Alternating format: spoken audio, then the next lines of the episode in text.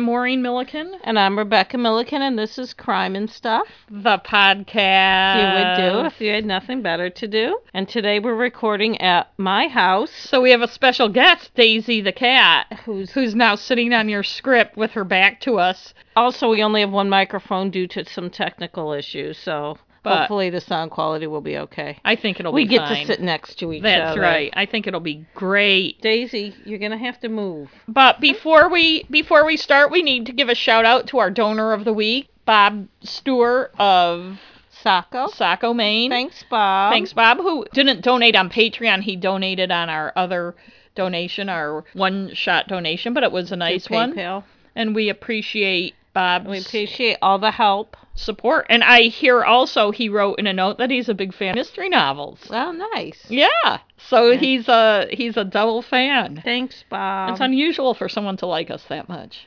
Or you. you I, I, I know. Or me.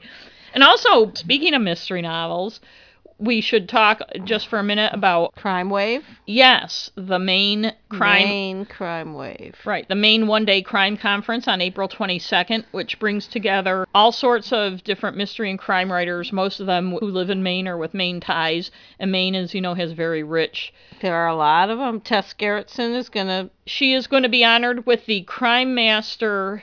Award, Whoa. the first one, and that'll be that's the night before, and it's part of the thing. But if you register for Crime Wave, you don't have to go to the Friday night thing with Tess. And it's at the University of Southern Maine in Portland, so there's plenty of parking, lots Easy of room for everybody. Easy to get on, right off of two ninety-five. Right. Easy on and off. You can get more information or register at Maine Writers, which is the Maine Writers and Publishers Association website. So I just thought I'd give a plug for that. And even people who aren't from New England, if you're thinking of a weekend trip, it's fun. When I Uber drive, I meet lots of people. It's amazing how many people from all around the Portland, country have just Portland come, is a great destination yeah, city. Have and come here just to, yeah. Just there's to a visit. lot to do. It's beautiful. It's funny. A lot of every, restaurants. Every day when I drive home through Portland to get to South Portland, like drive up State Street to get to the bridge that goes across to South Portland, I look around and I think, what a beautiful city with all this beautiful architecture. And if you haven't been here, it's a great place to come yes, visit. Yes, it is. And it's a one-day conference. It's not... something that's hugely time consuming, and it's a lot of fun even if you're just interested in writing in general, because there's different panels and workshops. I'm on a panel, but don't hold that against it. And the keynote speaker is going to be Janet Mills, who's the Attorney General of Maine, and is going to have some interesting to, yes. things to say about Maine crime. So I'm just plugging that for I think anyone Good. who's who is interested. And there will, will be books on sale from Kelly's Books to Go from all of the writers who are speaking that day. And you could probably get a lot of them signed. You and can. And meet the yeah. writers. Writers love That's signing their books. That's the one thing I like about that conference is you can meet the writers, you know, and it's not just like they're sitting at a table. You know, a lot of times you're mingling with them, talking to them, like when there's right. a lunch and stuff. Yeah, at lunch or at the coffee and pastries. Very nice people. In the morning.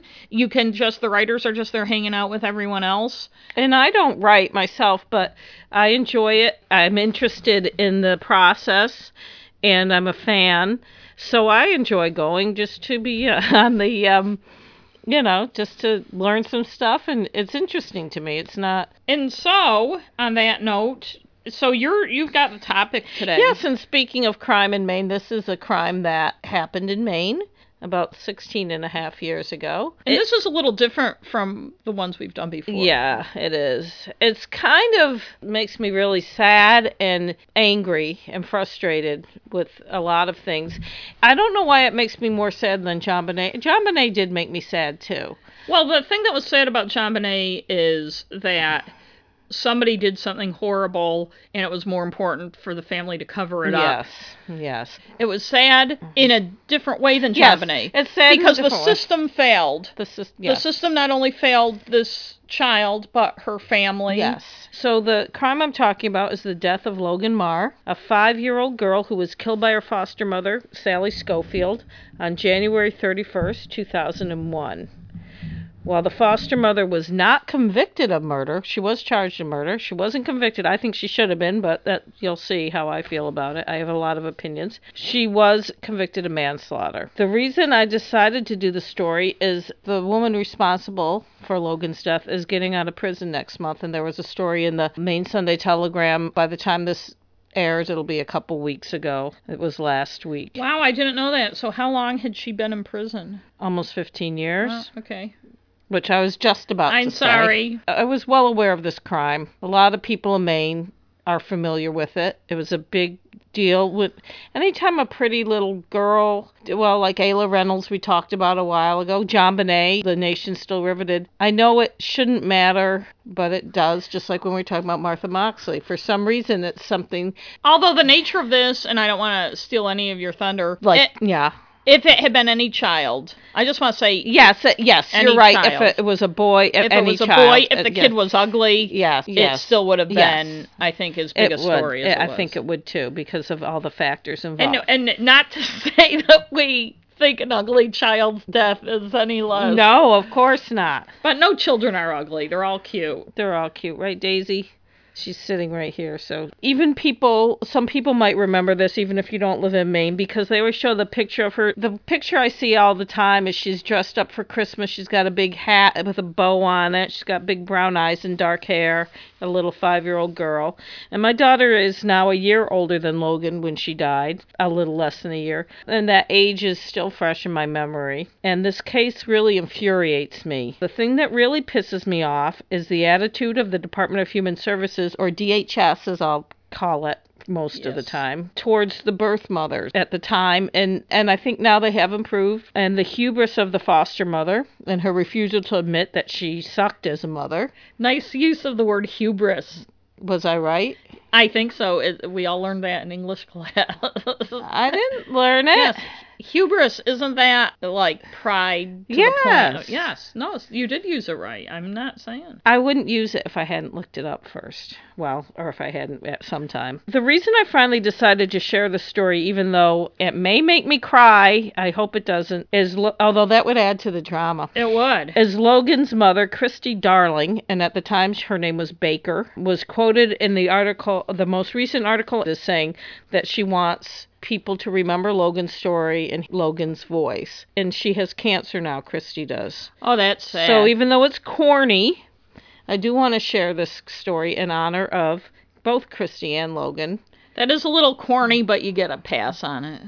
Well, it's because of the... You'll see. You'll see why I feel for her very much. Logan's story is sadly not unique in Maine, a state that is poor and doesn't offer many prospects for those living on the fringe. A lot of kids end up in foster care like Logan, but most don't die in foster care, which is what makes her case stand out. She was in three foster care homes in less than three years. And why was she taken away from her mother, you may ask? Abuse, neglect, drug use by the mother? No. Logan was first taken away from Christy in August nineteen ninety-eight. The initial complaint against Christy came from her own mother, Kathy. Ugh. Christy was a teenager when Logan was born and moved in with her mom. The two fought constantly over how to raise the little girl. According to D H S... Interfering bitch. Hey, she's still around. Well, I'm sure they butted, you know, mothers and daughters sometimes. You know how mothers try to tell you what to do all yeah, the time. Yeah, mom, mom is so passive-aggressive about it, though, it's, it's not really that yeah, that's um, true. offensive. According to D H S records, in May nineteen ninety-six, Kathy filed a complaint against Christy telling an intake worker that, quote, Christy... Ugh, Quisty. This is the Elmer Fudd version. Quisty. Oh, you know what? I I want to say... I wish I could do an Elmer Fudd. A lot of the quotes are coming from... It's excellent. We can put a link to it. The Frontline. Yeah. Um, that was... I think two thousand three, maybe. Mm-hmm. Um, I could not... Fi- Actually, it wasn't on the P B S that I had to f- watch the Frontline on YouTube. Yeah. But it, it's definitely worth a watch. I haven't looked for it recently on the P B S site, but it's like... Their front lines on their on the app don't go back far enough. And they had yeah. a synopsis of it, and I actually did find a transcript, which was very helpful, but I watched oh, wow. it. I've watched it twice. We'll put both of those on our website. Yes. Yeah. And a lot of the quotes come from that, but a lot of these were also from different news accounts, mostly from the Portland Press-Herald and Bangor Daily News that I found would online. The, would the Portland Press-Herald articles actually have been by the Kennebec Journal? And yes, they were. But uh, by many the of them were by Betty Adams. Kennebec Journal, Kennebec Journal reporter yes. extraordinaire. Yes, yes. Thank I you only say that, that because up. when I worked for the Kennebec Journal and Morning Sentinel, in the Press-Herald, our mothership newspaper would pick up the articles, and then everybody, A P and other newspapers and stuff would give the Press-Herald credit. Those and I'm like, jerks! Yeah, no kidding. But anyway. Fuckers. Okay, so in May yeah. nineteen ninety-six, Kathy filed a complaint against Christy. And I also want to interject again here to say that in some social strata, this is how people will get back at somebody for something or something. They will call D H S on them, or they will report them to the police for stuff. It's very common. It's common. I, I'm not excusing it. I'm saying this is... Right. And, and they'll report child abuse or neglect yes. that n- doesn't necessarily happen, but they know that just by reporting it, it throws it, the person's life into yeah, a chaos. Cause, and you'll see. So. Yeah. So, and I don't know if Kathy knew what was gonna would happen. No one knew so what would happen. Kathy filed a complaint against Christy, telling an intake worker that, quote, Christy is too immature and troubled to be a good parent to Logan, and that Christy can't or won't put Logan's needs before her own. Kathy said that Christy screams and hollers, this is from, still quoting from the intake worker's notes, Kathy said that Christy screams and hollers at the baby all the time and handles her extremely roughly. Kathy said that the other day Christy was left alone with the baby. When Kathy returned, Christy was crying and said, I can't stand this, and ran out the door. I think most mothers feel that way at Especially some point. Especially she was, I think at this time she was eighteen. Oh, geez. She's eighteen, uh, you know. I know. The baby's crying, whatever. Again, if she was rough with the baby, we don't know. I'm not excusing that, but it's hard. When I had Hannah, I was forty-five, and her screaming, when they get in that thing where they're screaming, now at the hospital they make you watch this D V D about it, a purple crying they call it, where the baby just screams and screams and screams, because there's so many shaken baby syndrome things right. going on now. They want to make sure that you understand, if the baby's screaming, you leave it. So actually leaving the baby, put the baby in the crib and leave. You can't stay in the in the room with the baby if it's bothering you to the point where you're afraid you're going to do something to. I think we're genetically evolved to not want to hear that and to want to do whatever to stop it, not necessarily hurt the baby, but but there are times when there's nothing you can do. I, I we'll think in a lot of cases, screaming. Especially when young men shake a baby yeah. to make it stop screaming, they're not intellectually thinking, oh, I'm just going to shake no, and you sh-. get into where right make this stop yes. make this stop because and they honestly don't know how to handle when you're it. Listening to a baby scream, and anyone that's that's been in there knows, your brain starts to shut off. It's working on another level. That screaming is just like, oh my god, I, I can't. It's like hearing a really loud alarm or something. You're like, oh my. So I can see why she said, I can't handle this. I'm, anyway, going off on a tangent. But so caseworker Diane Sanborn was sent to assess the situation and didn't find anything immediately concerning about Christy's parenting skills, but she was concerned about Christy's boyfriend, an admitted drug user. D H S told Christy that in order to maintain custody of Logan, she had to start following rules dictated by the department, such as any boyfriend or anyone spending the night at the apartment had to be cleared by D H S. She would have to sever her relationship with her mother, who had married a man named Mitch. D H S had been told that Mitch had been convicted of sexually abusing a teenage girl. It turns out this was not true. So, I just want to be sure, I just want to get straight. So, Christy was told she had to not see her boyfriend. Yes. And she also couldn't hang out with her mom. Yes. Because of her mom's her mom, boyfriend. Because of her yes. mom's boyfriend. Yes.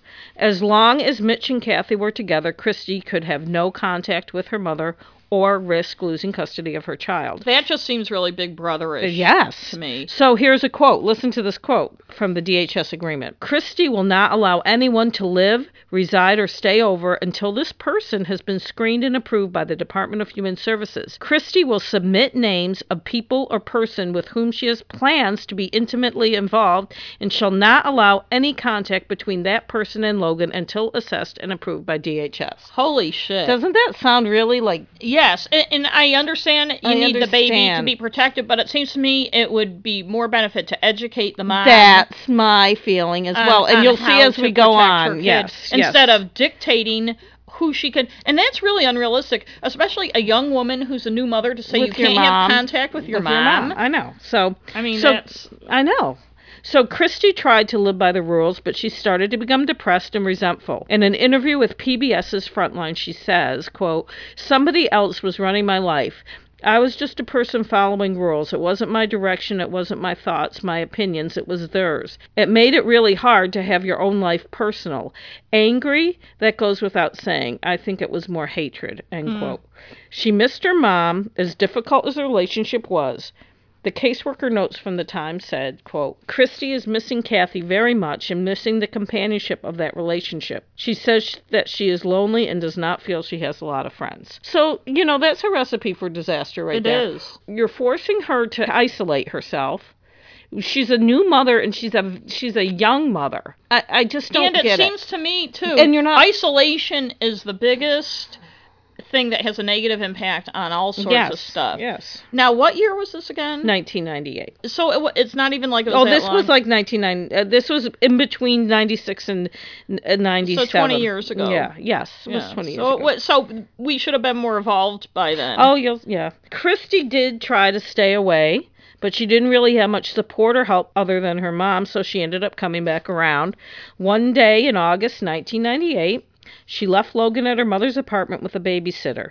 And Mitch stopped by. And this was still when she wasn't supposed to have contact with her mom. I believe she wasn't. And her mother wasn't home, so I think she thought it was okay. And but I think she was sneaking visits, you know. Cause right. And I just want to point out, too, in Maine, for people who don't, who aren't from here familiar with Maine, there's very little public transportation. If yes. you're poor, even without somebody dictating that you need to be isolated, it's very hard to not be isolated if you're poor, because yeah. there's very little public transportation. There aren't a lot of resources. And you'll see that the, the people. And where did she it. live again?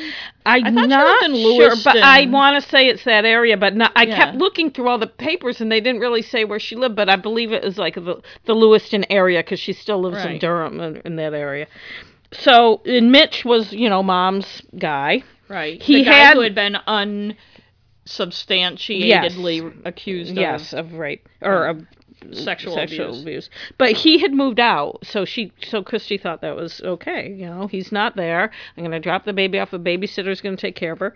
A neighbor saw him and contacted D H S, who immediately sought custody of Logan, citing Christy's failure to protect Logan from potentially dangerous people.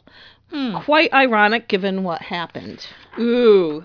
I like the foreshadowing. Yes, I always do the foreshadowing. I like that. Christy found out about D H S's plans and put Logan in the car and started driving to Boston. She realized, though, that she didn't know anyone or have a place to stay or any money, so she drove back. The next morning, two D H S workers came and removed Logan, two and a half years old, from her mother's custody and put her in state custody soon after to be placed in foster care. And here is a quote from the affidavit requesting Logan's removal. "Despite the department's involvement with Christy since June nineteen ninety-six, Christy continues to demonstrate recidivism under scrutiny, a clear sign that Christy is unable or unwilling to make the necessary changes to provide a home free from threat of sexual and emo- emotional abuse. The department is asking for custody of Logan Marr to be granted to the state of Maine's Department of Human Services." Ugh. So, yeah. So Christy was now pregnant with her second child, and she had to prove to D H S that she could change and follow the rules if she wanted to get Logan back as well as keep the new baby. Did she have the same boyfriend? That she- no, they have different fathers, and I don't know who the father of the second child is, but the first, Logan's father, I read in one of the newspaper articles, he, he wouldn't be interviewed, and claimed that that at the time of Logan's death, he had been seeking to, to have visitation with her or something, but there mm. wasn't really any proof of it, so I don't know. Yeah. I, he wasn't really in the picture. D H S drew up a new agreement. She had to cut off all ties with Kathy, her mother, attend a bunch of counseling, some of which was one-on-one counseling, parenting skills classes, job training. She had to stay in a group home until the baby was born and afterwards find appropriate housing for her children and herself. After her new baby was born, a daughter named Bailey, Christy moved into an apartment and communicated with her mother through videotapes, because remember, this was nineteen ninety-eight. Yeah. She succeeded in staying away from her mother and fulfilled the other requirements of her D H S agreement enough, so she regained custody of Logan after seven months. So we must be around in nineteen ninety-nine by now. Christy decided to move to Florida to stay with her dad and his new wife. Her dad had been estranged from the family after a nasty divorce in which Christy accused him of molesting her, a charge she later recanted. Christy tried a reconciliation with her father, but after only nine weeks, she grew tired of his rules and decided to return to Maine. During the short time, Logan seemed to do very well in this relatively stable family environment. Her dad's wife, Lydia Baker, said of Logan, quote, "Never once did I have a problem with her here. No throwing herself down on the ground, no nothing. I mean, she was a typical little girl, got mad because something didn't go her way, yeah. A tantrum, no. They just needed a life that was stable. She didn't have one, and she had it here, you know, for the nine weeks that they lived down here." Aww. So once she got back to Maine, Christy had no job and nowhere to live, so she moved in with her mother. Now, why again did she come back to Maine? She was sick of her, I yeah. guess, she, her father, she was living with her father. She said she was sick of his rules. I don't yeah. know. Yeah, and she was in her early twenties at this point. She was twenty-one, I think, yeah. twenty or twenty-one. So she moved in with her mother and started a relationship with a boyfriend who was a convicted burglar. Uh-huh. She ended up marrying him. And I wrote, why, Christy, why? Christy. D H S found out about Christy's trip to Florida and they were not happy. In their opinion, she exposed her girls to an accused sex offender, though we are not sure if he's really guilty, since he always denied it and Christy recanted. I don't know. And he was never convicted or, or charged, charged with anything. D H S was also not pleased about Christy's new husband. They reopened her case and assigned a new caseworker, Allison Peters. Peters got an unsubstantiated tip that Paul, Christy's new guy, had hit Christy in front of the girls. Peters did not waste any time. She arrived unannounced at Christy's door, accompanied by two police officers and with a court order in her hand demanding the removal of both girls. I'm already feeling in this story that people surrounding Christy were always really happy and anxious to call up D H H S. I think, with. well, from what I, uh, f- now I worked for a year for an attorney in the Lewiston, Auburn area, and he dealt with mostly indigent. Right around this time, too, right? A little bit before this, about yeah. five years before this. He dealt with indigent clients a lot, and that was their way of dealing with issues. If neighbors, they... If they were mad at their neighbor for something, they would call D H S on them. I mean, that, that D H S is like the threat they used against each other. Yeah. So who knows? Right. Who knows who said that? Christy's on their radar now. You know, oh, yeah, I saw her boyfriend hit her and the girls are right there. Who knows? Someone didn't like her because she parked in their space or she, you know, right. whatever, played loud music or God, who knows? So Logan and Bailey were sent to a foster home two hours away.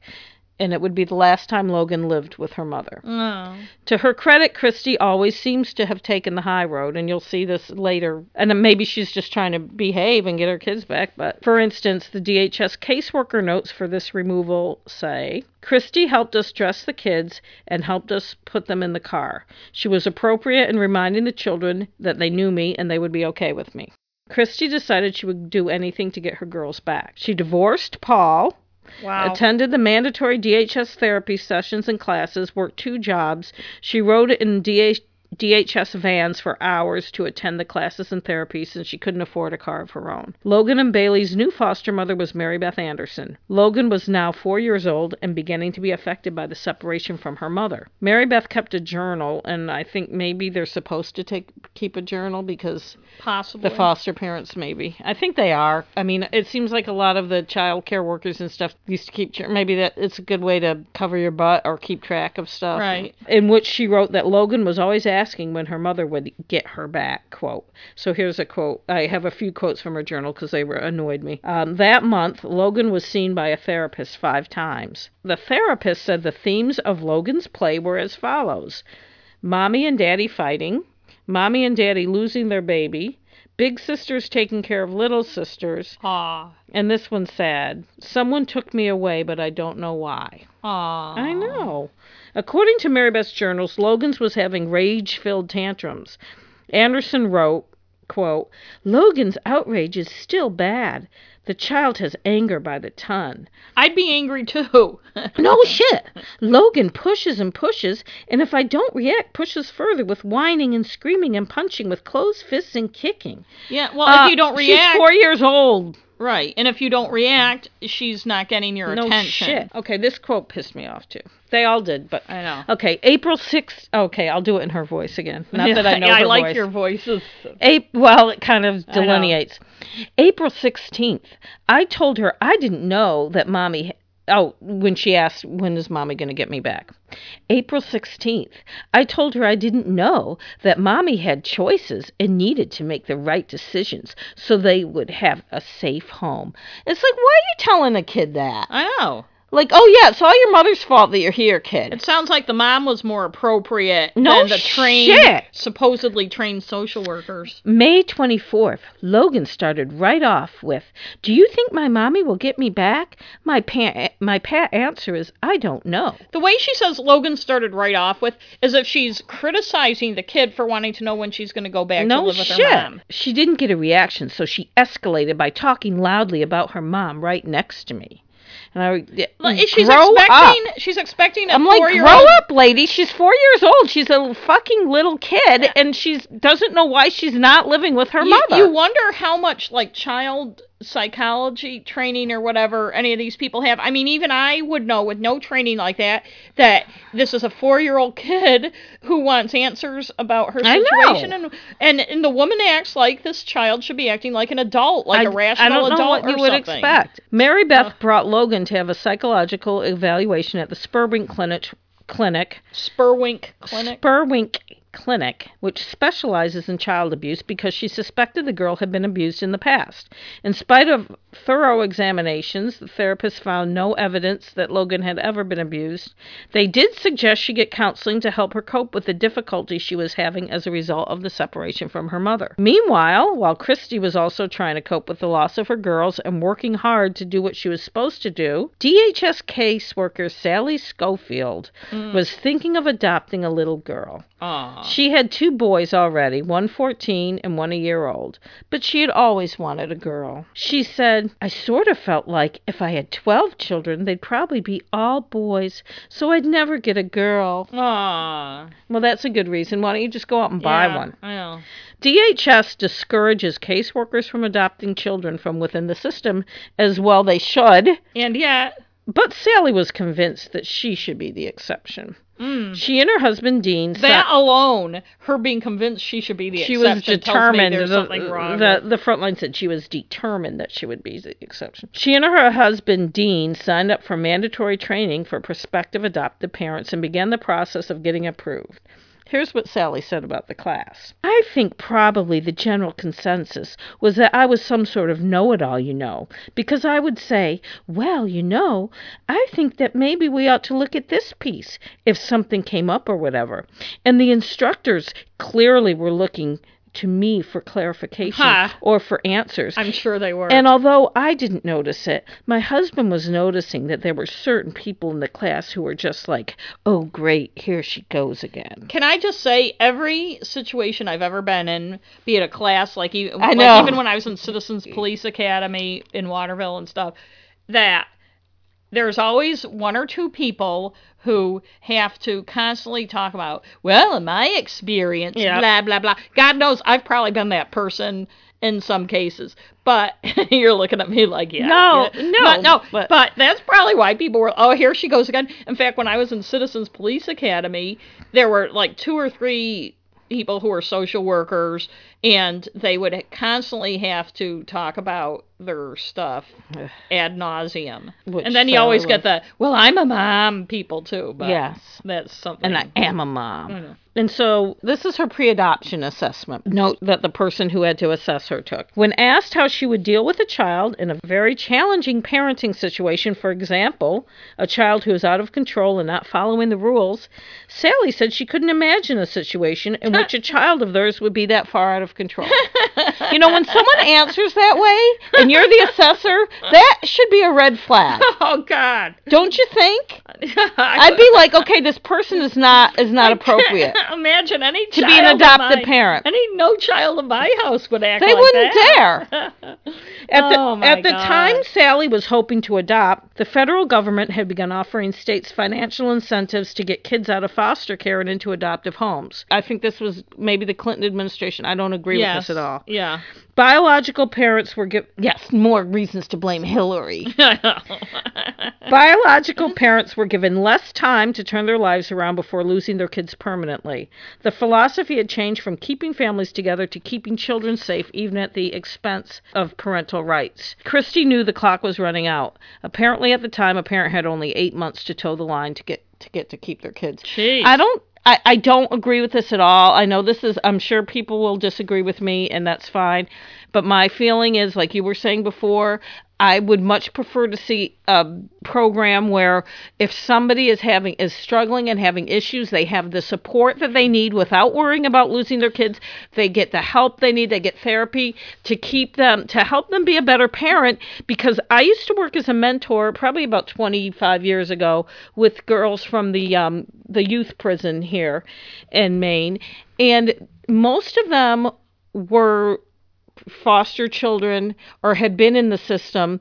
Uh, a lot of them were in prison simply because they kept running away from foster homes, which was a stupid reason yeah, to let's lock them up then. them. But they all wanted to be back with their mothers or parents. That was what their goal was. And they these were teenagers.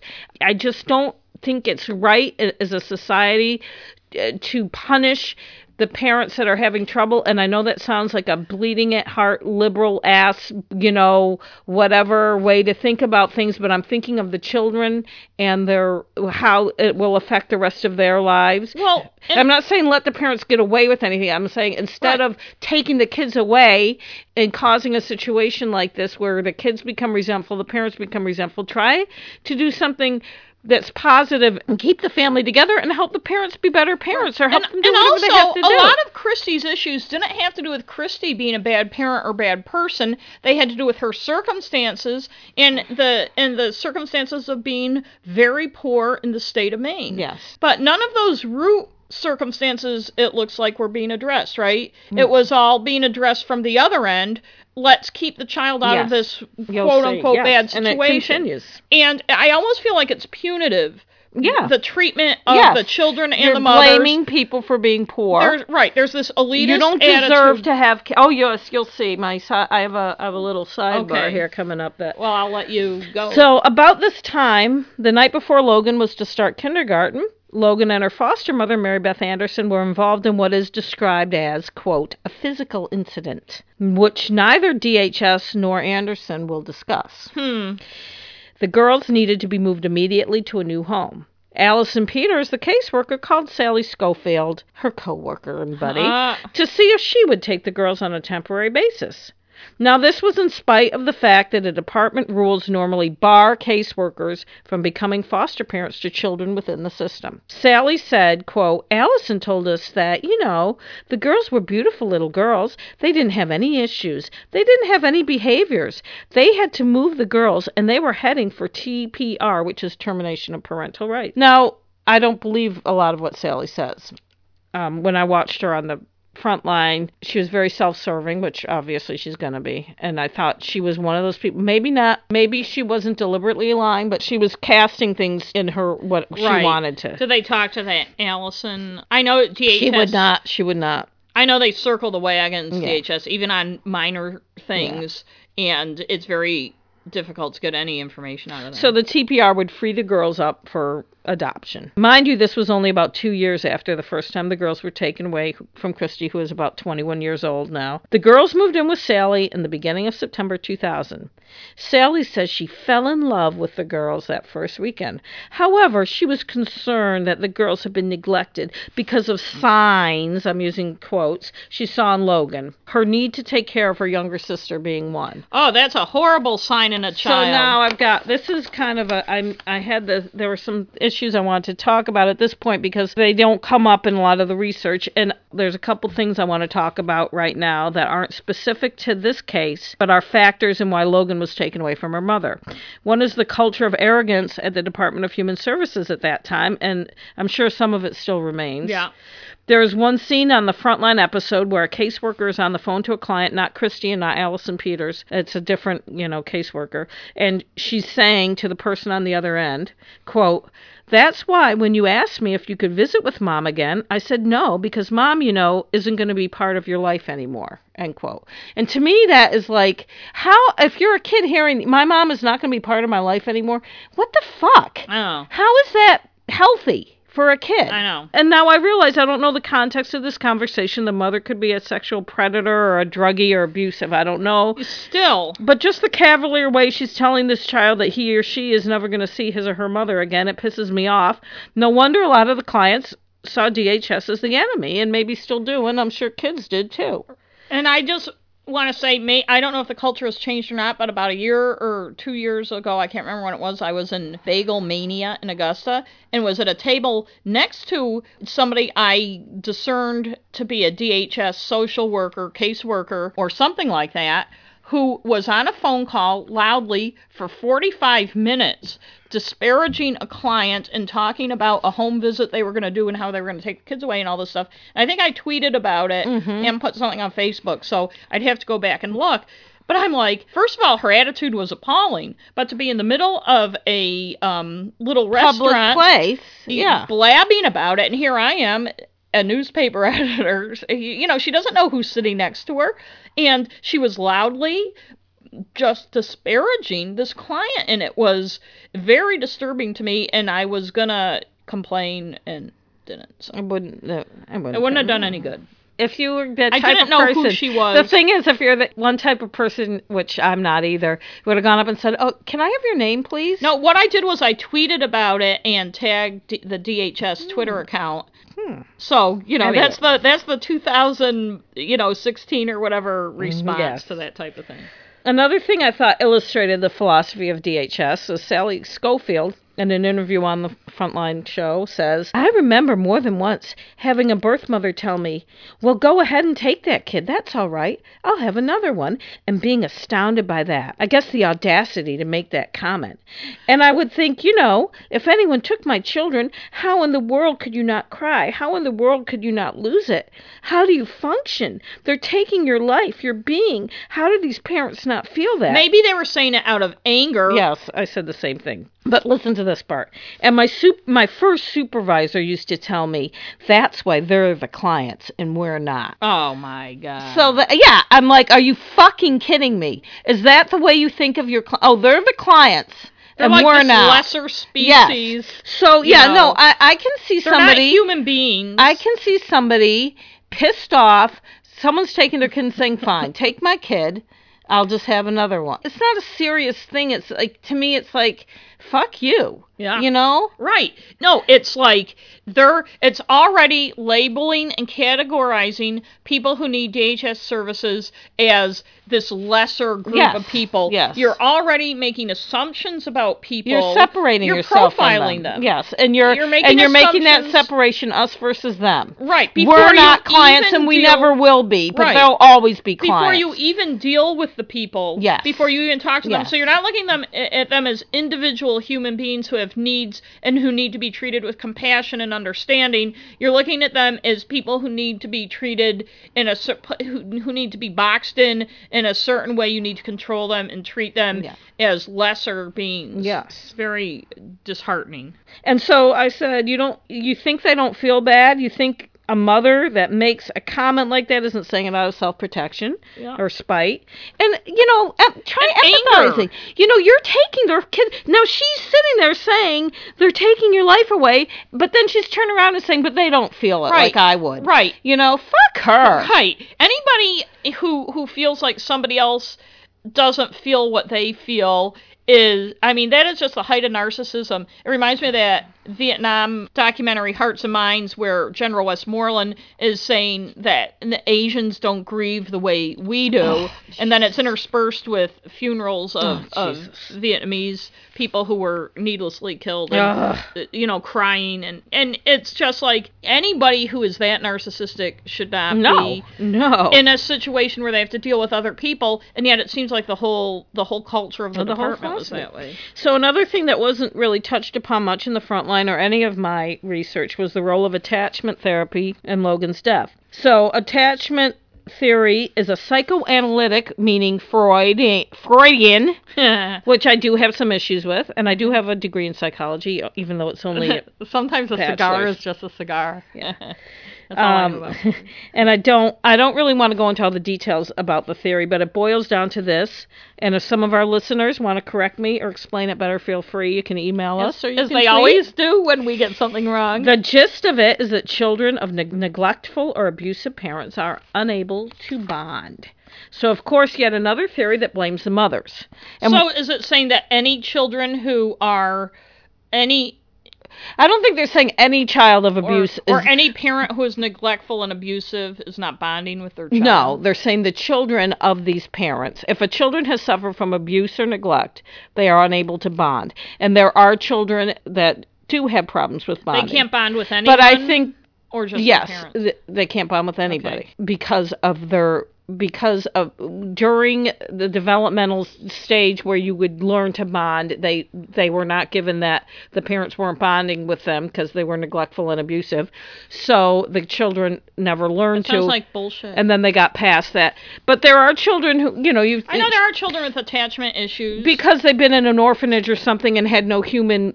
Um, contact. contact and stuff like that. But Logan was clearly not one of those children. So when I had Hannah, I had a visiting nurse that used to come weekly, and then she came monthly because Hannah was premature. And I, I remember talking to her one day about how I was feeling guilty because people kept making me feel like, oh, well... Nobody first, can make you feel like... Yeah, I know, but when you're a new mother... I know. Or they do, because I wasn't producing enough breast milk. And she said, uh, I wasn't able to continue breastfeeding. And she said, get used to it. You'll get blamed for everything now. You're the mother. And she was right. You get blamed for everything. Mothers used to get blamed for uh, autistic children because they had cold mothers. And it's like, fuck them. So anyway, I don't put much stock in attachment theory, as you can see, and even less in the therapy for it, which is tough love kind of shit. I don't understand how tough love and restraint how and does, holding therapy. How does that make kids want to attach to anybody? I don't know. I think shit. It's more of like punishment for their behavior. Maybe they, I don't know. So you punish the kids because they've been abused well, maybe and therefore that, can't attach. Maybe so they a proponent of it can explain it to us. Maine D H S subscribed to the theory and even hired one of A T, attachment theory, leading proponents, Daniel Hughes, as a consultant. Apparently Schofield had seen some of the therapists using these types of therapies on children, which is like restraint and wrapping them up in a blanket, uh, maybe to keep them from flailing and st- like to, to to calm them down, like you would with a cat. Like, you know how they wrap cats in blankets? Daisy says, not me. Daisy just, yeah, they actually, the, the um, vet did wrap her in like this fishing net to give aww. Her a shot. Poor thing. But that's what you get for flailing around, Daisy. So apparently she had seen the, these therapies being used and decided that she could do it too. Ah, without any training or anything, yes, right? With disastrous uh, boy, results. She is turning out to be a real... Um... And in my opinion, Logan did not suffer, suffer from malattachment. Mal- attachment to mal. I think the poor thing had tried to be a parent for her little sister, which a lot of kids in that situation would do. She was scared and confused and most of all frustrated. And she was worried about her little sister. She felt like she had to be the parent, which I'm sure happens to a lot of kids who are in foster care that are, that, like I said, Schofield was her third home. Foster care home since she had been two and a half. So And I, I read an article, uh, admittedly anti-attachment therapy site. I read some other stuff about it, too. I have my own opinion of it. According to this article I read, as of two thousand eleven, this was when this article was written, Maine still was using holding therapy. Um, they still advocated some of the therapies, uh, although they don't call it attachment therapy, or but well, it's the same a, thing. A, a rose, rose by, by any other name. name, that's right. So anyways, we'll get back to the story, but I just needed to explain a couple things. So while Sally was bonding with her children, huh. Christy found herself being prevented from visiting with them by D H S. D H S told her she would now have to provide her own transportation, although she did not have a car. She was not allowed to know Sally's last name, address, or occupation. That Suppos- whole bullshit about providing her own transportation, I can't express to people enough how hard it is to I know, get around I know, in Maine, it really is. in the state of Maine, if you don't have a car. Supposedly the secrecy was necessary for safety concerns, and I admit I... I did not find out if this was a common thing to to keep.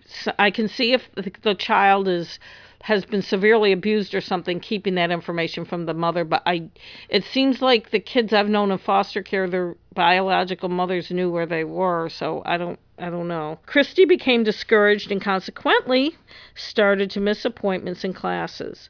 Mm-hmm. She acted out by remarrying Paul, the guy she had dumped, in order to regain the girls. Once she stormed out of a meeting with her caseworker and therapist. Christy said of that time, quote, "It was just hard to keep up with these things sometimes. It felt like I was dragging all the time. I didn't know when it was going to end. Well, where is this? Where is the end to this? You do everything and you do everything, but it doesn't seem like there's an end." The Frontline vi- interviewer asked her, "You knew you might lose your kids. How could you not go to every single thing that they wanted you to do?" And Christy answered, "I was tired, very tired. I was losing faith and hope. Why bother? What's going to come of this anyway? You know, they're going to try to take my kids and they're not going to, you know, give them back, and they know it. Why? Why are they doing this? Why am I fighting so hard? No matter how hard I'm fighting, what would be the point? I'm going to lose in the end anyway." And Christy's therapist wrote to th- this to Allison Peters, the caseworker, quote, "Christy's progress in the last five months has been slow at best. She has missed several appointments, blaming transportation and oversleeping. Our appointments are at two p.m. Recently, when cut off from seeing Maybe her... she was depressed. No shit. Listen to this. Recently, when cut off from seeing her daughters, Christy, quote, fell sick, not leaving the apartment or calling me for help. Ah. Christy has, on a regular basis, blamed others for her problems. Can't pay the rent, no job. Can't get a G E D, have to be available for my girls. Can't get a driver's license, no one will lend me a car. The bad guys have changed since the beginning of her counseling, but little else has. I hate to think that her relationship with her girls will be on this yo-yo schedule for so long." Like, it's all Christy's fault that it's a yo-yo thing? All those things are the domino effect of being poor in Maine. No job, no car. You If you don't have a car, you no can't shit. do anything. You can't, if you, I mean, it's hard to get a job. You can't get a job if even you don't have a, a car. Even in a relatively who, populated, like Lewiston is a fairly large city, it's still hard to get around with without a car. There's very little public transportation or no... How are you supposed to... I don't understand how these D H S people, who should understand better than anyone else what those issues are, can be so condescending and critical I know. of it. The girls were settling in at Sally's. She gave Logan swimming lessons and dance lessons, but Logan was unhappy still. Her rages continued and escalated. And I would like to say here that this is according to Sally, the foster mother. So I take some of it with a grain of salt about her escal, you know, her rages. I think everything Sally says should be listened to. It should be a, yes. considered if, through the filter of Sally's self. And you know, self. I hate to be, well, no, I don't actually. You don't hate to be. I am generally not judgmental of people. Certain people, though, I am. And when I start too. watch that Frontline, there's some people that as soon as you see them, you want to punch them in the face. Yes.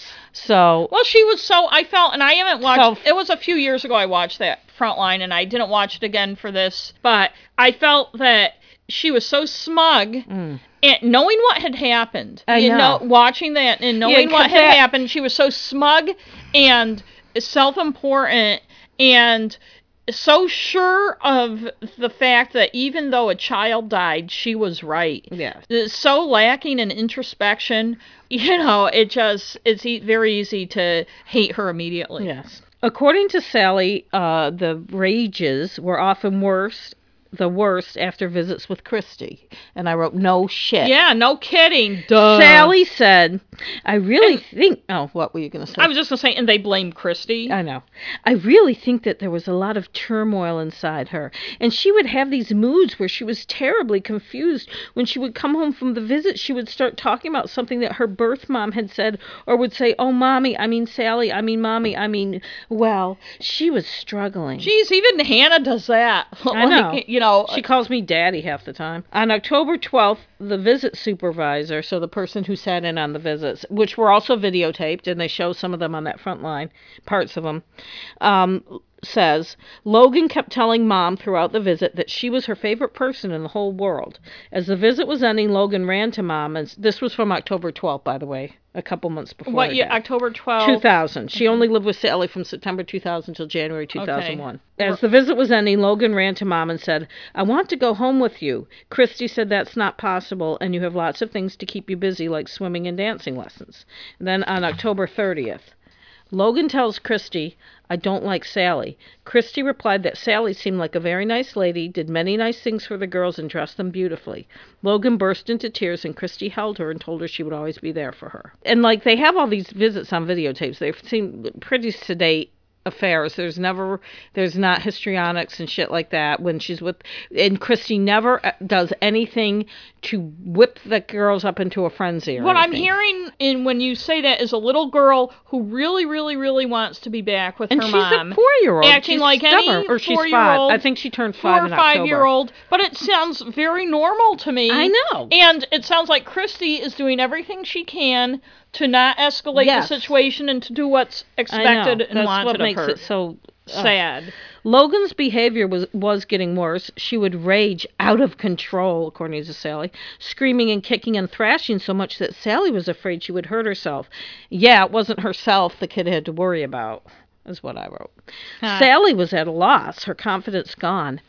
I was supposed to be educated. How come I couldn't help her? How come I didn't know what to do? Because you are a know-it-all bitch, that's right. why. Just how does she think she was educated? And she thinks just by virtue of that, it teaches her how to deal with the situation. The poor girl.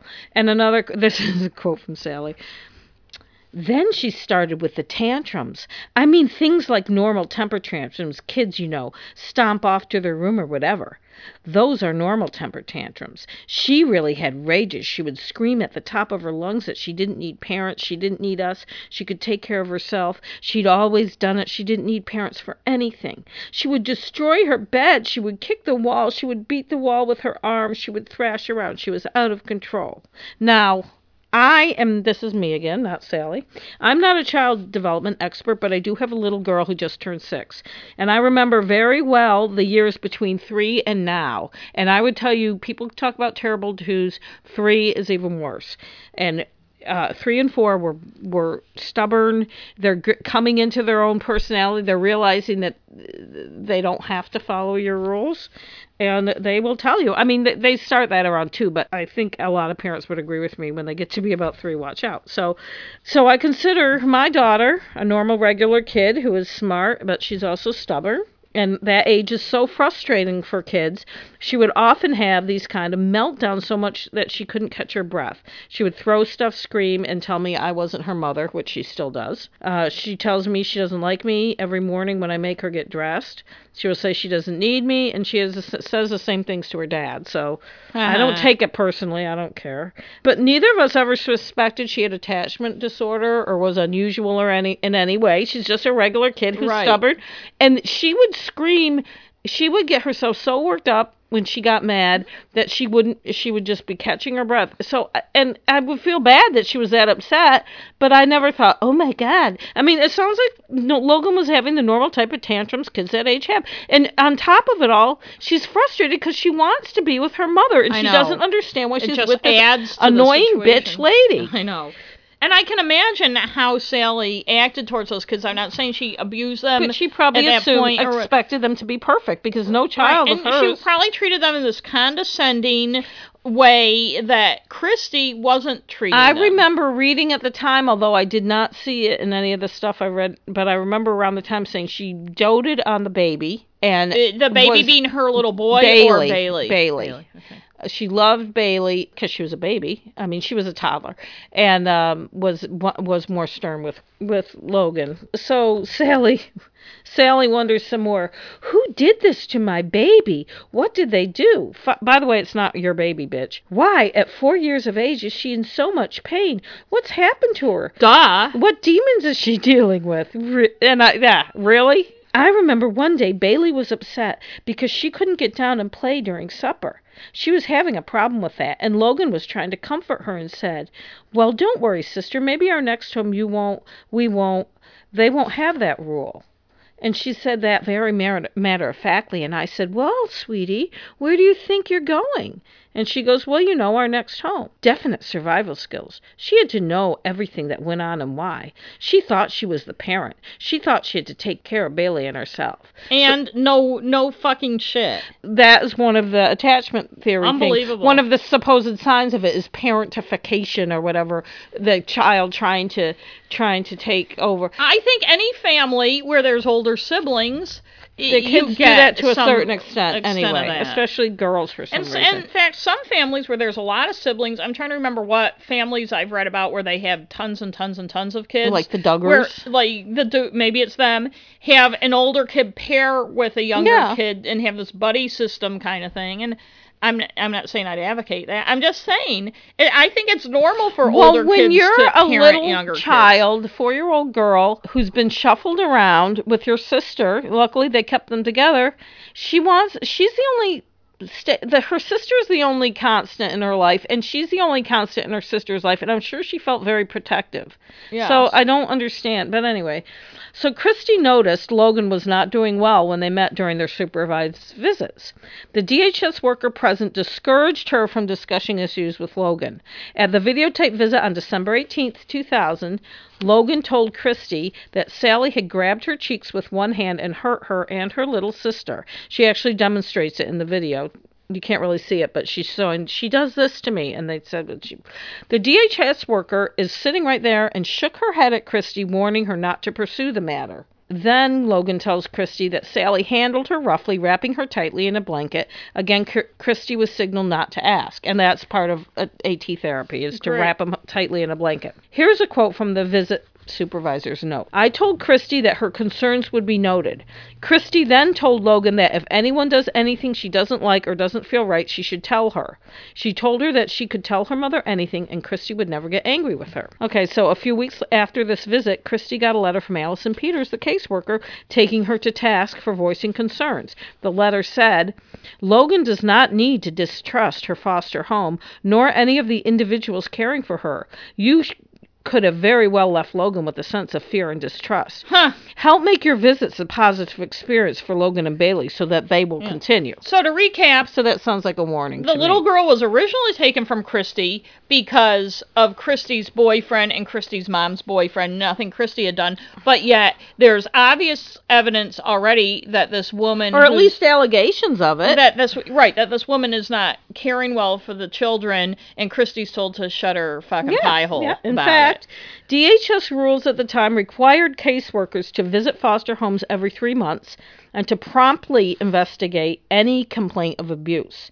Allison Peters, Logan's caseworker, did neither.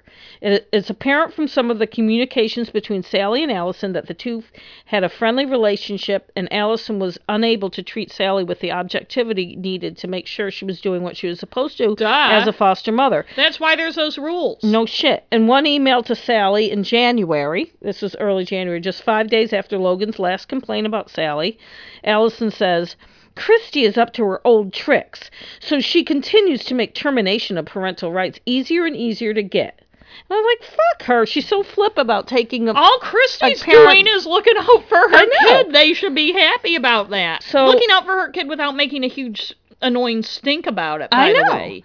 The supervisor person said that they did not report, did not do anything about these. When a child says that, they're supposed to, whether the child's making it up or not, and whether they think that, they are supposed to investigate that. I guess it's only... Um, when it's non-D H S work. Right. So in a point, or yeah, when it's the parents. In a poignant moment during the December eighteenth visit, Christy says, because it was their Christmas that they celebrated. Oh, yeah. Whatever you guys get here today, you guys are more than welcome to play with. That's the whole purpose of having Christmas together. That way we can spend it together. And Logan says, but not at my home. And Christy says, no. Aww. I know, that's sad. And it's sad when you see it. About this time, Sally sent an annual Christmas card to friends and relatives in which she wrote, "Season's greetings to you all. I hope this Christmas finds you in good health and even better spirits. On September first, we had two little girls join our family. They are just darling, as you can see, and have settled in rather nicely. I'm still waiting for it to hit me that we now have four kids." It's like, aren't you counting your chickens, lady? Oh, yeah. In January, Sally had quit her job as a caseworker, and D H S decided to help her in her goal to adopt the girls. Despite obvious signs that she was having issues with Logan, Christy started to believe she would never get them back, and she was right, because D H S was trying to take her parental rights away. She wrote a letter in which she planned to give them on her next visit, scheduled for January thirty-first, two thousand. And this is a young woman who couldn't even afford a lawyer to help her with no, this shit. No. "Dear Logan and Bailey, my sweet little ladies, I think of you so much and often it seems hard to believe you girls have been gone so long now. In a month or so from now, I stand the chance to lose both of you forever. And it's been no picnic, but this is not your fault. It's mine and mine alone. I want both of you to know that no matter what happens, I love you and will never stop fighting for you." And the girls never got the letter mm. because the visit was canceled due to a snowstorm, and that evening in Sally's basement, Logan died. Mm. According to Sally, Logan had been having a tantrum. She woke up screaming. And, uh, you so know... May, so maybe she was upset because she couldn't go to see her I mom. think that's what it was. Yeah. I think she was pissed off because Sally said we canceled it. Because of the snow. Yeah. Sally said, "I asked her if she needed to scream, and she said yes. And I said, okay, well then, let's put you someplace where you can scream." Sally put... Lo- you know what Sally reminds me of? And you, I know you never watched Harry Potter, but in one of the movies... There's this teacher, and the people who know it will know who I'm talking about. And I, oh, shit, I can't remember her name. I'm sure our readers will let us know. I bet there's a GIF of her we can put on our website. But she's Miss... She's very, like, sweet, and she has, like, these pictures of kittens all over the walls or of her sweet office. Sweet acting. Yeah, but she's a fucking bitch and abuses Harry. Ah, uh, ooh. She's horrible. And I can't remember her. Yes, our listeners can tell us. So I said, okay, let's put you someplace where you can scream. Sally put Logan in an unfinished portion of her basement in a high chair, which is also attachment therapy. Put her in a restraint. She left her there for over an hour, she says, checking on her from time to time. She came down to check after starting dinner and found Logan on the floor, the high chair tipped over. Now, why do they put him in a high chair? Logan was still in it, not breathing. Well, I don't know if that's specific, but it's to restrain them. You can restrain oh, them in yeah. a high chair. Oh, yeah, because it's... Logan was brought to Maine General Hospital in Augusta and pronounced dead on arrival. When police interviewed Sally that night, she told them Logan must have knocked herself over in the high chair and bumped her head. She claimed that Logan had not been restrained at all in the high chair. They asked her specifically, was she restrained, and she, or could she get out? And she said, oh, she could get out. She wasn't restrained. Yeah. But a search of their basement found forty-two feet of duct tape hidden among boxes. Later, testing revealed that the tape had been repeatedly wound around Logan's body so and head. So it wasn't a roll of duct tape. No, it was used duct tape. It was used duct tape. So it had been repeatedly wound around Logan's body and head, including her face and across her mouth and nose. Oh. Clumps of Logan's hair were stuck to the duct tape. Oh. That's the part that always gets to me. So they I must saw a picture of the duct tape with her hair on it. When she found her dead, she must have ripped the, all the tape off of her. She ripped it off and hid it before she called nine one one. Mm. An autopsy re- showed that Logan had not died from a head injury, but from asphyxiation. Yeah, I bet she probably would have had tape residue and stuff on her face oh, and yeah. stuff, too. Police confronted Sally with what they had discovered. She told them that Logan must have tangled herself up in the duct tape. Oh, yeah, that she happens was, all the she time. She had this long, involved story. They show the interview. Yeah. She, she was playing with it, and I told her not to play. She must have yeah. been playing with because, it. Because a... four-year-old or five-year-old is going to wrap forty-two feet of duct tape around her face and nose and mouth. She was arrested and charged with depraved indifference, murder, and manslaughter. Her own two sons were taken away by D H S the next day. Sally said, this really kills me, "The baby had never gone more than twelve hours without seeing me, and he had never even spent the night anywhere without us. And they took him, and we weren't allowed to see him for ten days. And he was sick, and he was tired, and he cried and cried, and Aww. He kept calling for Mommy and Daddy." Well, and I does, call, irony does she not, sucks, doesn't it? Yeah, does she not make any kind of connection there? between how Christy must have felt. I know. Americans taking I mean, your kid again, was taken Sally for thought, ten to... Sally thought she was better than Christy. I know. Yeah, well, that's why Christy's a client. The affidavit by the prosecution alleged that Sally had taped Logan into her high chair and taped her mouth shut. At the trial, prosecutor William Stokes put a doll in a high chair, Logan-sized doll, and went around it, wrapping forty-two feet of duct tape around it. Um, Unfortunately, it was a trial in front of a judge, not a jury, because if it was a jury and he had done that, she would be in prison for murder. Yeah. When prosecutor Stokes argued for the maximum penalty, he said, gasping for breath is not an easy way to die. It's a hard way to die. This certainly does border on torture, which I mm-hmm. would agree. Sally went to trial in front of a judge, not a jury, who found her guilty of reckless or criminally negligent manslaughter. Judge Thomas Delahanty the second concluded she did not intentionally cause the death of Logan. She was sentenced to twenty-eight years in prison with all but twenty suspended. And this is something I want to ask Matt about. Schofield's sentence was overturned because she wasn't given the option of a jury trial to determine whether I was... the level... Whether it rose to the level of being the most heinous and violent as to warrant more than twenty years. I thought she waived a jury trial. I, right. I thought the choice between a bench trial and a jury trial was the defense's choice. That's what I thought, too. That's why I want to ask Matt, but maybe it had something to do with the sentencing. I don't know. That's why he probably is familiar with this case, so we could ask We can him. ask Matt, certainly. At her original sentencing, Delahanty said any remorse she may have felt was lessened by the argument at trial that Logan had a seizure that caused her death and didn't die by asphyxiation. He described the death as slow and agonizing with su- substantial suffering. Sally Schofield's former mother-in-law, Marilyn Schofield, later said, I still believe Sally. I do not believe she did this intentionally to a child. I knew Sally during the six years she and Dean, who was Marilyn's son, Sally's former husband, were together. And she had a way around kids. She never lost her cool. And that reminds me of a lot of people I know.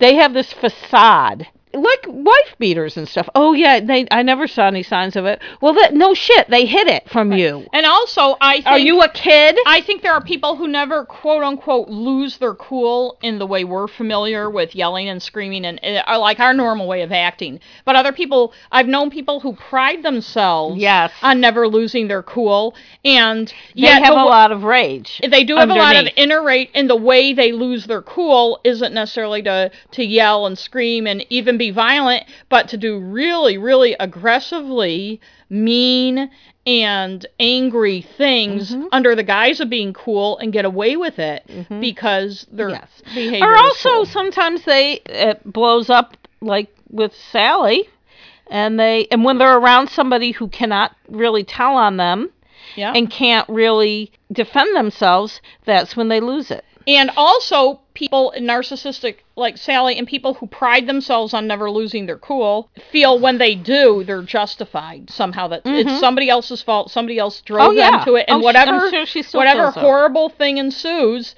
is not their fault. They were driven to do this no. by the other person's behavior. Yes. So Judge Delahanty... Who, and by the way, became a U S attorney and has recently been one of the ones who he's lost been, his job. He's been, yeah, deposed. deposed. He determined that nothing had changed since the original sentencing that would lessen the seriousness of the crime, but um, the sentencing guidelines had changed, so he handed down the maximum at that time, which was twenty years with all but three years suspended. Her co-worker, Allison Peters, testified at the trial, but was never asked about her failure to visit quarterly or respond to Logan's complaints of abuse. She failed to do either of those. She was placed on administrative leave for a month and then left D H S. Thank God. I wonder what she's doing now. I don't know. She wouldn't She wouldn't be interviewed for anything. Prosecutor Stokes said because Schofield had been a supervisor at D H S, it was hard for other caseworkers to discipline her. He said there was a young caseworker, and Sally was a very forceful personality. It was a recipe for disaster. Mm-hmm. No formal disciplinary action was taken against anyone at D H S in connection with Logan's death, but the case did prompt a lot of changes in the system. I bet. If anything good came out of Logan's death, it's that the Department of Human Services changed the way it does things these days. They visit foster homes once a month, supposedly, and they attempt to place children with family members rather than take them away and put them in care. They work more with the parents, and there's less of that adversarial relationship. Huh. According to the Annie E. Casey Foundation, which is a private charitable organization dedicated to bettering the futures for disadvantaged children in the United States, that's a long sentence, Maine has become a model for child protection cases. Huh. Bailey was moved to a third foster home after Logan's death, and it took Christy another year to get her back for good, but she did, and Bailey is a lovely young woman of eighteen now. Well, thank God. And Christy is now known as Christy Darling. She's married to a woman, which I think is probably better for her. Uh, the bad news is she's battling cancer, oh. so I hope she'll be okay, but I'm mm. glad that everything worked out for her, but it it's just a really, the story is just, there's so many things that if we're... Well, the, the really sad thing is that Christy wasn't a bad mother. No. She wasn't... Didn't, she wasn't a model mother, but she she was... And, and the way she was treated, all every single bad thing that happened here was because of D H H S's treatment of her mm-hmm. and idiocy regarding people and their elitist attitude. Yes, I would agree with that. And the irony that... They were that, trying to protect Logan, and then look what happened to the poor right, thing. And the irony that she died at the hands of a D H H S worker who was not monitored at all, who there were red flags and everything, and nobody gave a shit because they were so focused on crapping on Christy. Mm-hmm. Yes, I mean, I agree. It's like a Greek tragedy. It's horrible. It's, it's horrible. It is horrible. So, I know this story was depressing, but thank you all for listening. Yeah, and and I hope maybe it makes people think a little about shit. Yeah. Well, don't judge people who right. are poor just because they're poor. You know, judge them because they're elitist snob assholes. Yeah, that's, that's what fine. we do. And so, you know what? It's time for right now. Unless you're finished. Lawyer? Are you finished? Yes, I'm okay. done. Yeah, it's time for Ask a Lawyer. And here, here Hi, we have, here's Matt.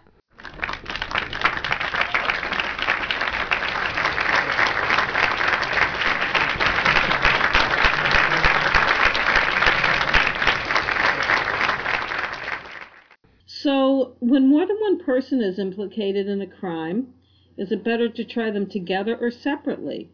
And who decides if they're going to be tried together or separately? Okay, what we're talking about is commonly referred to as a quote-unquote Bruton problem. Bruton is B R U T O N, if you're keeping score, and that is comes from the case, nineteen sixty-eight U S Supreme Court case, U S versus Bruton. These are situations in which two folks are co-defendants in the same crime or co-conspirators in the same crime. And the problem with doing that, first of all, the choice, whether to do it or not, is the state's. Ah. Initially. So Mister Smith and Mister Jones robbed the bank together, had a lot of conversations, obviously, together. And the state says, let's save some money and try the two of these guys at the same time. The defense has the right to file a motion to sever the cases. Okay. Either Mister Smith or Mister Jones or both lawyers can file a motion to sever the cases, have them tried separately. And the grounds for that will be what we call a Bruton issue. And Bruton is all about the Sixth Amendment right of confrontation to cross-examine and confront witnesses. So what happens when we try Mister Smith and Mister Jones together is the state is going to want to bring in, as I told you in a couple weeks ago in a segment, when you all asked about hearsay, mm. anything the defendant says is coming in. Yeah. That's an, what's called an admission, so that's coming in. So we try Smith and Jones together. Smith, in our hypothetical, told the police that he and Jones did it. So Detective so-and-so gets on the stand and says, yeah, we interviewed Mister Jones, and he told us how he and Smith planned it. They got the guns, they got the masks, they went in to the bank, and they robbed the bank, and they got away with a bunch of money. Now, Mister I'm getting our Jones and Smith. Hey, Mr. Mr. Jones, Mister Jones has a Fifth Amendment right not to testify in the case. We all know that, right? Mm-hmm. So Mister Jones exercises that right, and he's not going to testify. Mister Smith's lawyer wants to cross-examine Mister Jones. As a witness or as a... You can cross-examine the cop and say, well, you know, you're, you know, did you, what are you going to ask him? He's yeah. got a tape recording of the friggin' thing. Mm-hmm. Now, but Mister, the other attorney wants to cross, Smith's attorney wants to cross-examine Jones, but he can't. No. Because he's sitting there saying, Fifth Amendment right, yeah. Fifth Amendment right. Now the court says, dilemma. Mister Yeah. Jones has a right, the right to confrontation, which includes cross-examination of witnesses against him in the trial. So we got a clash. Fifth Amendment right, butting heads with the Sixth Amendment. Yeah.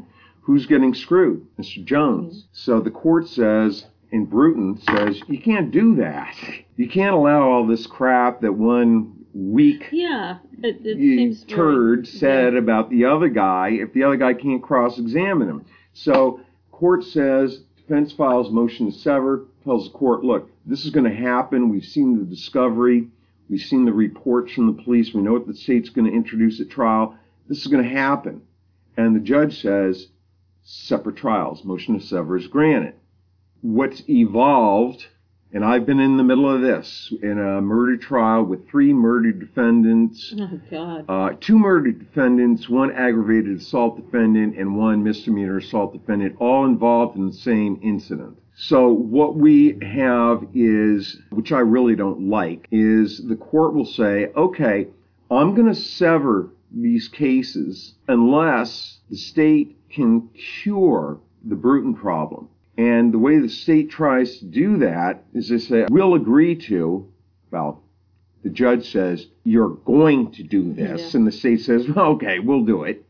But what they do is they redact all the statements that Jones made about Mister Smith. Oh, so what we yeah. do is we bastardize his confession. See what I'm saying? Yeah. When he tells Detective so-and-so how he and Smith did it, we redact it. Instead of saying, we did it, he says, I did wow. it. Oh, God. That sounds, now, that seems like a lot of work. See, well, if you're the defense seems... attorney or the defendant, if you're Mister Smith, kind of sucks. Yeah, I think that... it's kind of guilt by for, association, yeah. well, right? Well, I think for the defense part, it, I would think that would be extremely difficult to have to try the two at, one, at the same time. Right, and that's why judges... That's why judges are reluctant but then to, again, to, to do that. They, there are some cases where they'll say, hey, redacting it to say I instead of it's we. It's different, yeah, because it's, uh, it's different. Oftentimes the judge will say, you just can't cure this Bruton no. problem. To me that yeah. seems These like it's a totally be, different story yeah. to say yes, I instead I of we. I feel it is.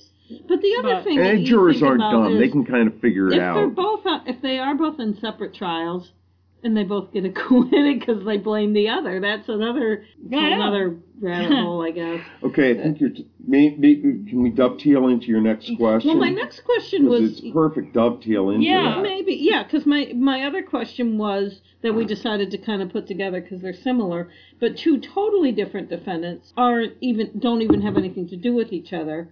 Can be they can be tried for the same crime. Okay. If you, and you're saying you want to try them at the same time? Yeah, it's like, well, well not at the same time, but... Well, there but, was a story... But it's either this guy did it or either that guy did it. And we're going to charge well, the them... Well, the storyline I was thinking about was on T V, and they were in two separate jurisdictions. They were both being tried for killing the same person. Right. So, and I didn't understand how that could be... Well, know, if they had... If, I mean, if they... The theory is they did it together. No problem. Yeah. If the state has a case where they say, hey, either Jones did it by himself or Smith did it by himself.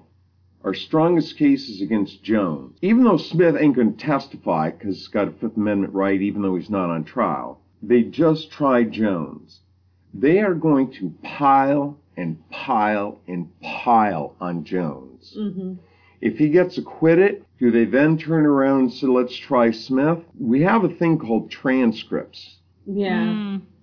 And the defense attorneys are going to use them, right? I Mister mean, Smith's defense attorney is, um, I don't know if I can say this out loud. Oh, say it. I mean, he's going to have an erection. yeah. yeah, over the usually, idea. We usually use hard on. I was trying to be I was trying to be clinical. Yeah.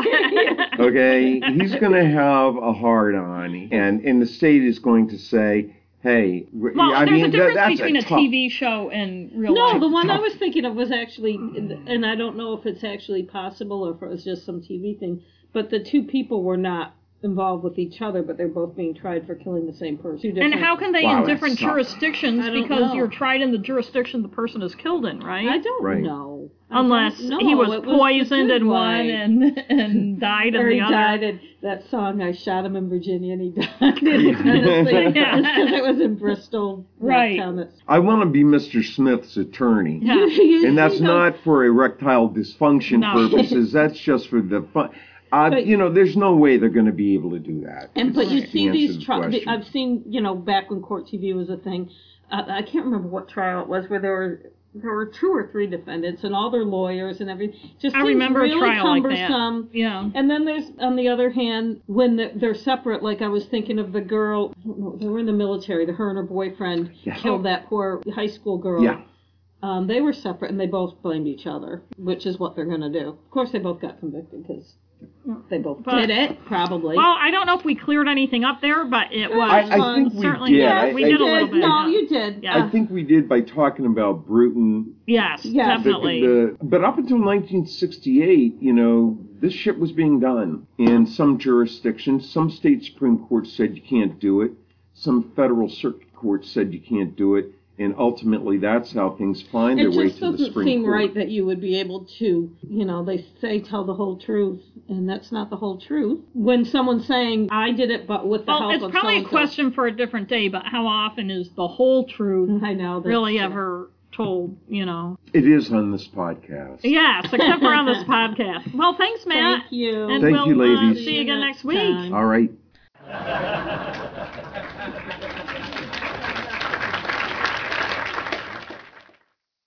It's time for our recommendations for this week. Do you want to go first? Yeah, I'll go first.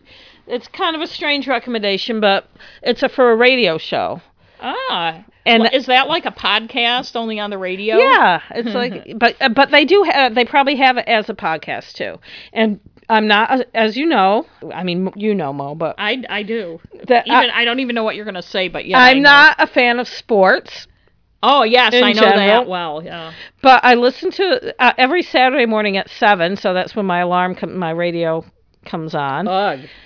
I know. I listen to uh, National Public Radio. There's a show out of Boston called It's Only a Game. The host is Bill Littlefield, and I think it's been around for over twenty years. I don't know. But it's a very, very good show.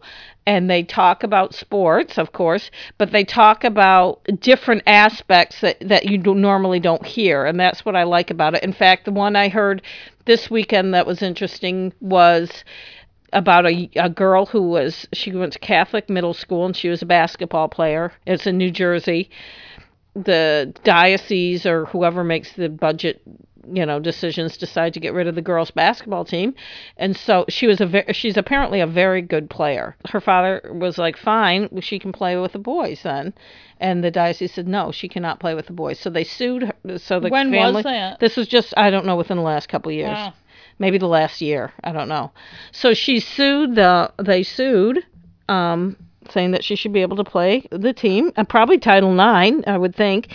And um, she got expelled. Because apparently the policy is anyone involved in a law school with the school can't go to that school. So she and her sister both were expelled from Jesus. The school. And I think they ended up, go. they went to court, got back in school, and I think she is playing with now. Of course, I don't even remember how it ends. But that's just a...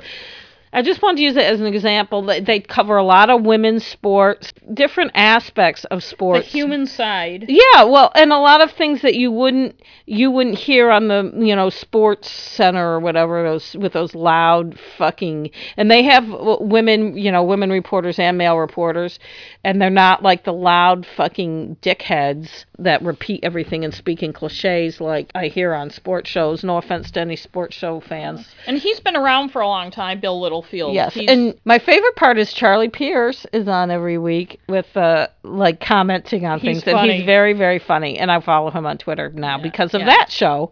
I didn't know he was. Yeah, he used to be a sports yeah, writer in Boston. And he's very funny. So that's my recommendation. If you like sports. And you don't have to get up at seven to listen because, because I have an N P R app that yeah, I can listen to. Yeah, you can listen and, to it. You know, if you have an interest in sports, you definitely would like it. I've but, always liked the human stories. But I, um, I just, I'm kind of forced to listen to it every morning because I'm half asleep in my bed and I don't want to get up and turn the radio off, but I do recommend that. Oh, that's good. Yes. Well, my recommendation is also something to listen to.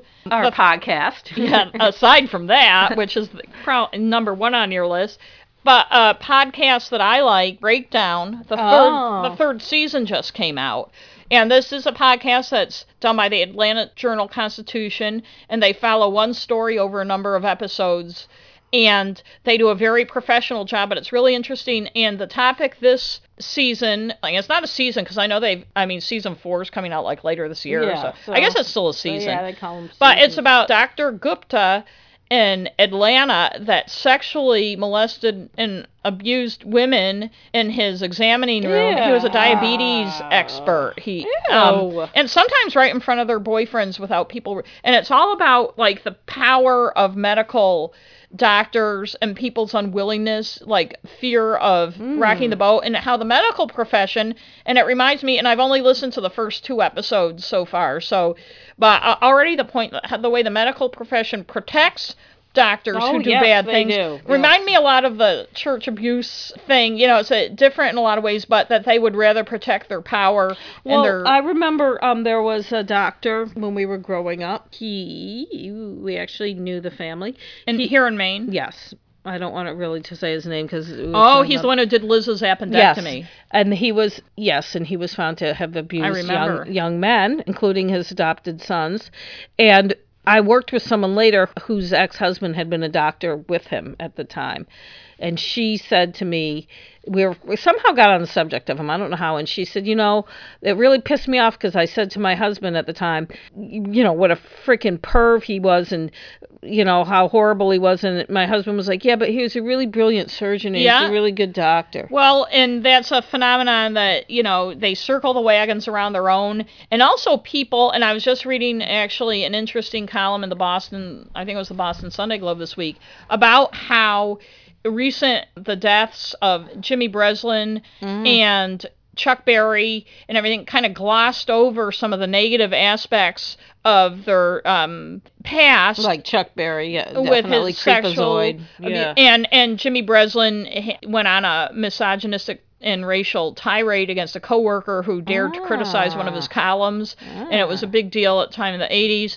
And and how and then there was a quote by I can't remember who it was, I don't want to say anybody's name that and get the wrong person, who w- recently was kind of excusing Bill Cosby mm. for what he's done in light of all the good he did for racial awareness and how he helped, like Martin Luther King's I Have a Dream speech.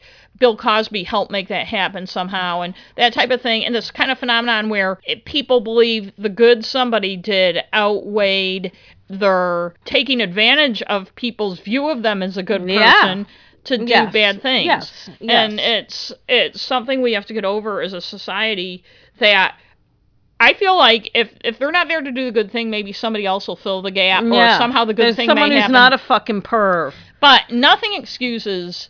You, you you don't get a pass on on being a pervert I know. Or doing illegal shit just because the other thing outweighs it. That's not how it works. I know. I you know? know? And I feel, too, like when somebody dies, I know we're getting off the topic here, that the obituaries, the stories, the New York Times story, and all this bullshit should have the negative stuff where it's not credible I journalism. I know. Tell them, us who if they're that a person famous was. person, yeah. you don't whitewash their past yes. while you're falling all over yourselves to say how wonderful they were. Uh. They're because that's not life and that's not how it works. Yes. Anyway, so on that so, note, so wait, I want to so ask breakdown, you about but breakdown. I just want to get back. But to you watched, you watched the first. Listen I mean, listen, to, duh. Yes, I listened to the. And first And you liked two. Them. And yes. this is a different narrator. This is, it's a different narrator, okay. correct? The first narrator, Bill. I can't remember his name. He'll be back for the fourth oh, one. Oh, okay.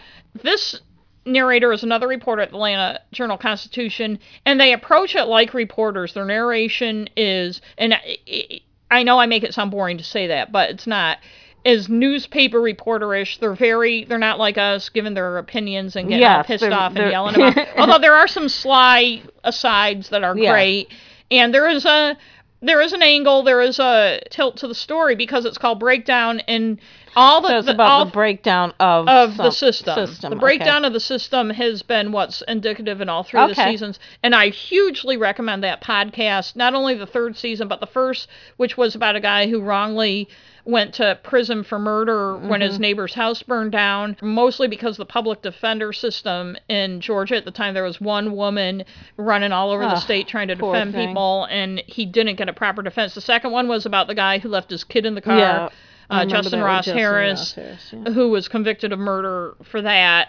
And this one is also about the breakdown of the system, that this guy, this this doctor who still is just affronted by how poorly he was treated, but actually he didn't get treated, and I don't want to give anything away, as poorly as he should have been Fuck given him. what happened. Okay. So that's... Right yeah. now, my favorite podcast, and I There's recommend two, it to them. There aren't enough hours, though, to listen to all the podcasts I want to listen to. I know. To. If I, I could know. listen to them at work, I don't have enough help. places to drive because I mostly I listen while I'm... I can't listen at work. And so. speaking of w- driving, I have to go drive okay. to one of my many...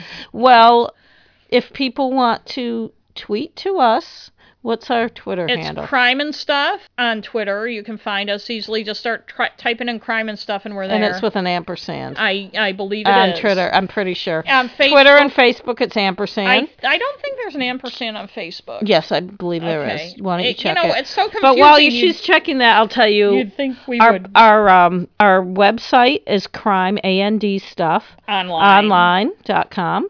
And our Gmail is crime. You are correct. Facebook, there is an ampersand. Yes. Gmail is crime and A N D. And if you want to subscribe, all you have to do is go to our website, Crime yeah. and Stuff Online, and there's a page subscribing. You can subscribe through iTunes, through your Android. You can get an R S S feed. Um, and wherever you subscribe, if there's a way to review... Especially on iTunes. Twitter, we're Crime and Stuff without an ampersand. Oh, we the are. The only place we have the ampersand is Facebook. Facebook. Oh, okay. A lot of places don't take an ampersand as yeah, a title. Yeah, yeah. Okay, so I'm sorry. Just not to get off in on doubt, that ampersand. Do the A N D. Yeah, you can find it. We didn't us. think we're this findable. out very well when we came well, up with an... Well, we no, we thought it out. We just didn't realize the ampersand wouldn't be recognized yes, well. uh, in titles and stuff. But you can also donate. As you can see, we uh, we always like to recognize a donor yes. of the week, and we appreciate the donations we get because they help us get equipment, mm, pay yeah. for any software we may need, and other things. And also there's a little bit of swag that yes. you get, and you can see that on our website. Yes. And you can rate and review us on iTunes. Please rate and review. That helps other people hear us. It helps us get more listeners. Yeah. Um, and and also, I know other places do have... Don't you guys have, have re- opinions that you want to express? Don't tell us to shut us. up. I know. I mean, I don't Even care. Even our mother said, our last one, the Martha Moxley one, was too long. She said, I think because it's too long, some people won't want to listen. And I said, well, you know, there was a lot to say. I don't know. I haven't Martha had Moxley. people say... I think a lot of people like longer podcasts, actually. I yeah. mean, not super long, but, the, you know, it seems we, like... You know, and ours are mixed. Some are long and some aren't, depending on the Mom topic. Probably couldn't hear it very well. Yeah, well... So next week, we're going to do something different. A group from the Maine Crime Writers blog, writers of all different genres, a couple times a year, we do this thing called Noir at the Bar, Ooh, where we go to and Bull I'm going to go on the day off. You are? We're, we go to Bull Feeney's Bar in Portland, Maine on a Sunday afternoon. afternoon and we all do about two or three minute readings from our work. It's supposed to be two minutes, but people go over. Sometimes yeah. there's a gong. Ah. And we're going to record that, and that will be our episode nineteen. Yay! And if it doesn't work out, you will never hear that I just said that. Yeah. Because I'll cut yes. this out of the broadcast. I hope yeah. it does work out, because that'll delay our research for a week. And we'll you'll hear from us next week. Yes. See ya. Right. Can we pause so I can pee? Yeah, I have to pee too.